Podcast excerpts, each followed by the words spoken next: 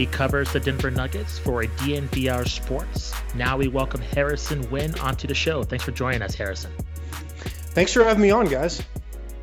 So Harrison, we really wanted to have you on because we wanted to get your perspective of the Denver Nuggets from when the pandemic first hit to when the Nuggets participated in the bubble. So let's start from the beginning on March 11th when the Mavericks were playing the Denver Nuggets, I believe in Dallas. What were your impressions? What emotions were you going through when you heard that the game was suspended? What kind of perspective can you bring in terms of when the pandemic first hit the NBA? Oh, man, it seems like a decade ago right now, let alone just several months. But this might sound weird to say, but I can't say I was totally surprised. I mean, if you had just been paying attention to kind of how the virus tore through Europe and how the United States was next kind of in that collision course, you knew life was going to be altered, or it definitely seemed that way. And I remember a couple days before that Dallas game, the Nuggets had a home game. And I remember just talking to other media at that game, talking to some Nugget staffers. It definitely seemed like that was going to be the last game with fans. That road trip coming up in Dallas. And I had just thought that that last home game was going to be the last game I might be at this season. That just seemed like the way things were heading. And then just watching that series of events unfold when the Nuggets were in Dallas that night. And of course, what happened between the Jazz and the Thunder. It was wild. It was surreal. It was definitely a moment in time.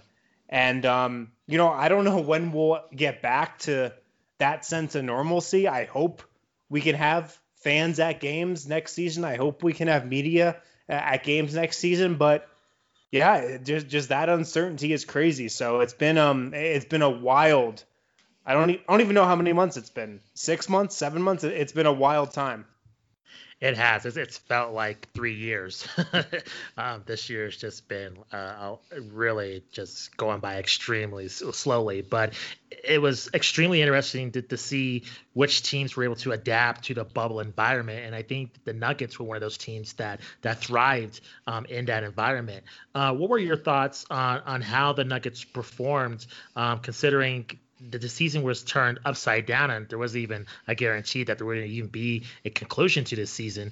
Do you think the Nuggets can kind of build from their experience and this turns out to be a kind of a blessing in disguise, or is it being a little bit blown out of proportion? Once things get back to normal, the Nuggets will kind of just proceed as normal. Oh, I think it's definitely a jumping off point for the organization.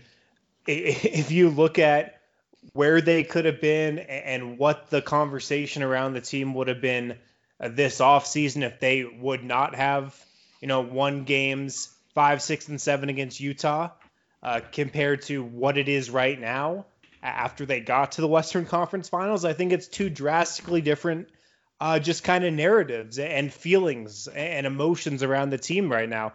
After a trip to the Western Conference Finals, I don't think this team is going to make too many drastic changes.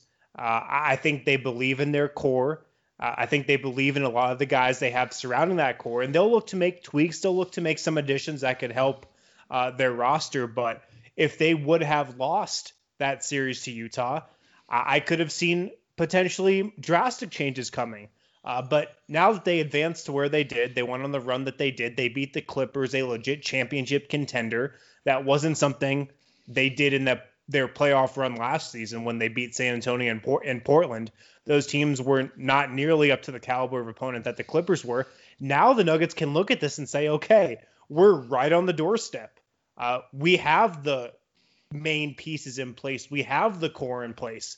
We just need some tweaks. We just need to play better. And I think what they did this season is definitely going to have a carryover effect next year and what they're going to do this offseason too. Harrison, can you speak to expectations for next year? I think maybe the casual basketball fan and even people who are more invested in the Nuggets specifically, like a lot of folks in Albuquerque, since we're close to Denver, I mean, we kind of been cheering on the Nuggets. I know Justin and myself had been throughout the bubble, and it's just been fun to watch that core develop, since they do have some good continuity on the roster. However, that core is also very young, as you know. Do you think that – I'm trying to think how to word this. What do you think the volatility is of this team in relying on such a young core? What are the chances that you think the Nuggets have, you know, barring some kind of awful injury or something we can't foresee? What do you think what's the overall volatility of this team? And is there a chance for regression rather than, you know, what I think most people would expect would be continued progress as one of the top three seeds in the West? Yeah, I think if you're talking about potential regression, it's more so as what the rest of the conference is doing than what this team is going to look like next season. Like, you could say the Nuggets could regress. Like, there could be a scenario where the Nuggets do regress in terms of they don't make it back to the Western Conference Finals, just because the West is going to be tougher next year. You've got the Warriors, who are going to be back in the playoffs most likely. I think really the only team, or maybe the only two teams that made the playoffs this year that are probably going to take a step back, the Rockets and the Thunder. But, you know, you've got teams outside the playoffs, the Pelicans, the Timberwolves, that the Suns, who had a great showing in the seeding round, the bubble, that are going to be on the rise. So I think there's a bigger chance of regression, not because of this actual team, but just because of what might be going on around this team in the Western Conference. And you never know how the playoff matchups are going to sort out, and Denver could get a bad matchup like in the first or second round. That could happen. Sure. But, you know, that's more so out of the Nuggets' control. I think the Nuggets look at their roster and say, okay, we have our two best players, Nikola Jokic and Jamal Murray. With those two players, you know, regardless of what kind of goes on around them, maybe even regardless of how bad the injury luck is around those guys, if we ride those two guys throughout a regular season, we're going to be firmly in the playoff mix. I think the Nuggets have one of the highest floors, just having Nikola Jokic, how durable he is. Even Jamal Murray, how durable he is. He hates to miss games as well. Just having those two guys and the level that they've played at these last 2 years, the level they played at in the playoffs these last years, this team has an incredibly high floor. So the pieces can kind of shuffle around them. But having those two guys going forward, and they're under contract, you know, both of them for the next 4 years each. So having those two in place, I think this team is going to be a fixture in the playoffs. And they should be a championship contender with these two guys heading into their primes. I tend to agree with you. I mean, having that dynamic duo is just so important in the NBA, and it seems like the Nuggets have that. I wanted to ask you specifically about those two, Jamal Murray and Nikola Jokic. I mean, we know that during that break, that delay in the season, when the pandemic was making its way to the U.S. and when the NBA was canceled for a little while there, you know, Jokic, we saw him, it felt like all of a sudden in the summer, there was just all of a sudden skinny Jokic, who we weren't used to. And it was, at least for me, speaking for myself, pretty shocking to see that. And then, of course, we saw Jamal Murray in the bubble really make a turn. I mean, a lot of people giving comparisons to Steph Curry from some of those, you know, 60-point games he was dropping. Can you give us some insight on what their process was during that break, or maybe some things that we didn't hear about that those guys were doing? Yeah. Well, with Nikola, obviously when the pictures came out of him back home at an exhibition game that kind of honored his former coach, those pictures blew up the internet. But yeah, the reality is, and you know, what a lot of people miss that don't kind of cover the team day in and day out and don't watch it and don't see the behind the scenes workings of the team. This was a process, speaking about his weight loss, this was a process that started back in December. He got beat up by Anthony Davis in a home loss to the Lakers back in December. From that point on, he was going up to the weight room after games, working out, then coming down and doing media just drenched in sweat. He would do that after every game, and he kind of recommitted himself, at least that's my belief, at that point. To just kind of taking the regular season a little more seriously, and I just think kind of getting worked over by Anthony Davis in that one game kind of shifted things for him. So that was the wake-up call. Yeah. So the weight loss was kind of a whole process. And if you remember, like the first couple months of the season, Jokic was, he was a little asleep. He came into camp a little overweight, kind of got out of the gates a little slow, like he's done over these last couple regular seasons. But that was kind of the turning point for him. So that's when the weight loss started, and it just really continued steadily.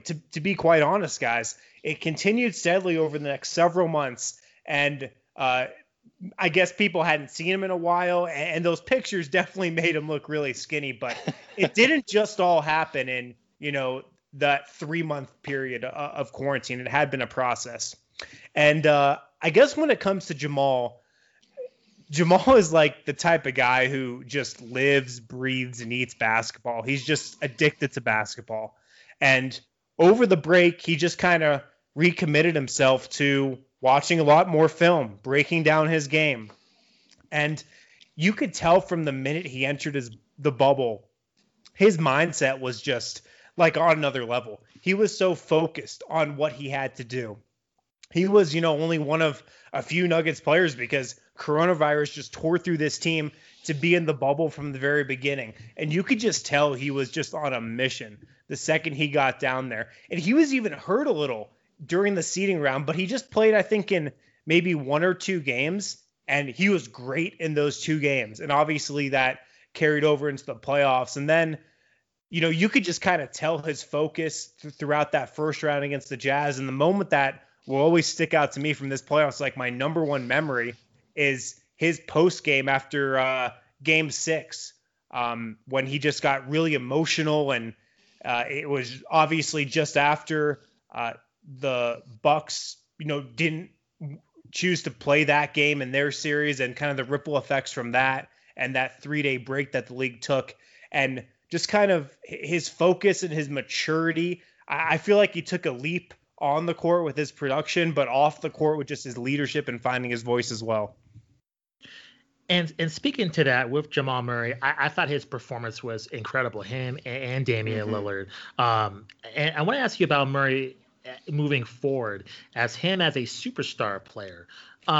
Where do you see him in terms of not only the Nuggets, but the NBA? Because that was a superstar performance in the bubble. Do you see him like being mentioned in like those top elite players? Or do you think the small market's going to hurt him? Because even we see with Damian Lillard, I think he's an elite player in the league, but yet you hear others get mentioned ahead of him. Is Jamal Murray destined for the same fate, or do you think he has enough to crack through in terms of his popularity?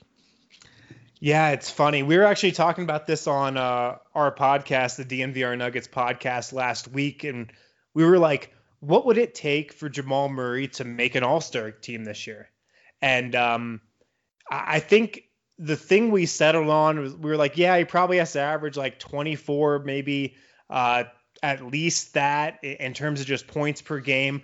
But the most important thing would be, like, if the Nuggets are the 1 seed in the West, they'd get 2 all-stars. So like Jamal could have a great regular season, but I really do think the number one thing that's going to kind of vault him up a tier will be if the Nuggets keep having this type of success. Like if the Nuggets go out and just blitz through the West next year, get the 1 seed, win like 60 games, which I actually think is possible. Mm-hmm. I think that helps his ascension as well. But just speaking about him on an individual level, even going back a couple years, I thought Jamal Murray had a ceiling between like a Damian Lillard and Steph Curry type player. Obviously, in the bubble, he was that. And I think we're going to enter next season with a bit of a like prove it mentality. Okay, you shot X percentage in the bubble in a perfect shooter's environment. Let's see what you can do, in a normal regular season environment, in normal arenas and stuff like that. But, man, I think he can definitely be, an all-star as soon as next year. I think he can be an all-NBA guy, too, if he just keeps this momentum going. And you mentioned the Nuggets being an elite team in the Western Conference. What do you think is needed for them to achieve that level? Do you think the team that's currently constructed can, overcome the Lakers next season? Or do you think they need a missing piece? Or do you think some offseason moves are needed in order to ultimately dethrone the Lakers? Yeah, I think if the Nuggets run it back, and I think they'll maybe look to make a addition here or there with the mid-level exception, or get a guy off the bench. I think they'll enter next season clearly a tier below the Lakers still. Now, if they were able to swing a deal for Jrue Holiday, who's been who the Nuggets have had their eye on for like almost a year now, yeah, I think that could put them very close to that Lakers tier. But the most important thing for the Nuggets next season, and a way they can bridge the gap between themselves and the Lakers without going out and making a huge transaction this offseason, it's Michael Porter Jr. If he ascends, if he has a leap in him this regular season, if he becomes that bona fide third guy with Denver at the starting small forward spot, which I think he will be on opening night this coming season, if he kind of takes hold of that and becomes like a 15 to 17 point scorer, which I think he can do next season if he improves defensively. That, in my opinion, is the biggest way the Nuggets can kind of grow and get more in reach of the Lakers. Yeah, it seems like a lot is kind of tied up in that core, which is a great thing since they're young. Do you have any insight into with Paul Millsap? Do you think he is brought back to this Nuggets team? Do you have any sense on his status, or is that maybe they use some of the money from his expiring contract to fill another need? So I think they'd like to bring him back. And this year all along seemed like a handoff year between Jeremy Grant and Paul Millsap at the power forward position. And, even though Jeremy Grant started a lot of the playoffs at 3, I think he's going to be the Nuggets starting 4 on opening night next season. And Paul Millsap, I think the Nuggets would love to have him if he's willing to come off the bench. And I think he would be willing to do that for this team. The things with a guy like Paul, he's a veteran guy, mid-30s. He's got a couple young kids who, have spent the last couple years in Denver. I don't think he wants to, be uprooting his life every year to kind of chase a ring. I think he came to Denver in 2017 with kind of his sights setting on contending with the Nuggets and potentially retiring here. He spent time in Denver when he was a young kid, kind of before he, went like into high school and started really maturing as a basketball player. But he lived in Denver before. That was kind of a reason for him coming back as well. And so I think he wants to see it through in Denver. I really do. Now, I have to believe that some contenders will come calling. Like, I'm sure the Miami Heat would love to have Paul Millsap. I'm sure the Golden State Warriors or the Lakers will love to have Paul Millsap for the mid-level exception. So Denver might be outbid a little bit in terms of money. I could see that, but I think there's mutual interest in both parties kind of wanting to see something through here in Denver. Awesome. One more question for you, at least for me. I wanted to ask you what it was like to kind of ride and cover that roller coaster of, coming up from down 3 games to 1 in back-to-back series, and also how great it must have felt to knock off the Clippers after they were favored by, Justin and I have been estimating maybe about 40% of the media or so had them as title favorites, at least at the start of the season. What was that whole experience like? What was the fan reaction like in Denver? And can you just speak to how that was to be kind of the bubble playoff darlings? Well, it was wild because the bubble playoffs were obviously every other day. So it was just like, every other day of games, for 2 months, 2.5 months. And, there was that aspect of it. And then it seemed like every game the Nuggets were playing, after game 4 against the Jazz and into that Clippers series and into the Lakers series was just so tense. Like Every possession was so important. Every basket was so important. It was just such a high pressure environment for me watching it, and for Nuggets fans as well. I know a lot of them felt the same way. I can't even imagine, what it felt like for the players. They were actually probably less nervous than the people watching it and observing it. But it's definitely the type of playoff run that you're going to remember forever because of the 3-1 comebacks. First team to ever do that twice in a playoff, twice, obviously. And then for just kind of the bubble environment. But it also just seems like a playoff run that you're going to look back on. If this team, is able to break through and win a championship, if this team is able to, make multiple finals appearances, we're going to look back at that playoff run as kind of like the point where we said, oh, yeah, we know this team is a legit threat. We know this team is a legit contender. And Harrison, one more question before we let you go. There's been a lot of rumors by NBA insiders regarding the season beginning Christmas Day. There's both pros and cons for this happening, or around Christmas Day, excuse me. Where do you land on this? Do you think this will be a positive for the Denver Nuggets in terms of not having that break and still being in the groove, or do you think the Nuggets need like an extended rest? Honestly, I don't mean it to be a cop-out answer, but I think there are positives and negatives for the Nuggets. The negatives, I'm sure Nikola Jokic would like a couple more months off. The guy just got back to Sombor a month ago. He just got married. I'm sure he's not chomping at the bit, as other NBA stars, it seems like, have already voiced they're not chomping at the bit to start up a regular season again. And just with how emotional and taxing that playoff run was, the 2-3-1 comebacks, just being in the bubble for that long, I'm sure they could use just a break mentally, just to jump back into that environment would be tough. Would definitely be tough. Now, the fact that the Nuggets are a young team, the fact that they are a really deep team, and I think just across the NBA, depth, teams are going to use depth differently this coming season than they have in years past. Just there's probably going to be some, 3 games in 5 nights and a lot of load management that teams are going to have to be creative with. But the fact that Nuggets are a deep team, I think really helps them out. And the motivation also coming off the Western Conference Finals loss, getting kind of as close as they did and then failing. I have to think that's eating at these guys to get, back rolling again. So I think that helps them as well. And then the final thing is Nuggets just have some guys in Michael Porter Jr., Jamal Murray. And I talked about Jamal in this way a little bit earlier, but they're just so addicted to basketball. They just can't wait to get out there again. And I'm sure if you ask Michael Porter Jr. right now, he would say, yeah, I'm cool with the season starting tomorrow.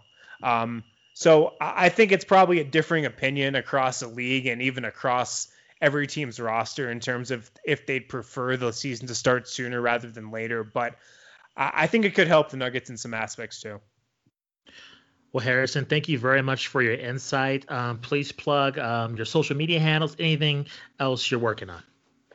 Yeah, sure. Well, thanks for having me on, guys. You can follow me on Twitter at Harrison Wind.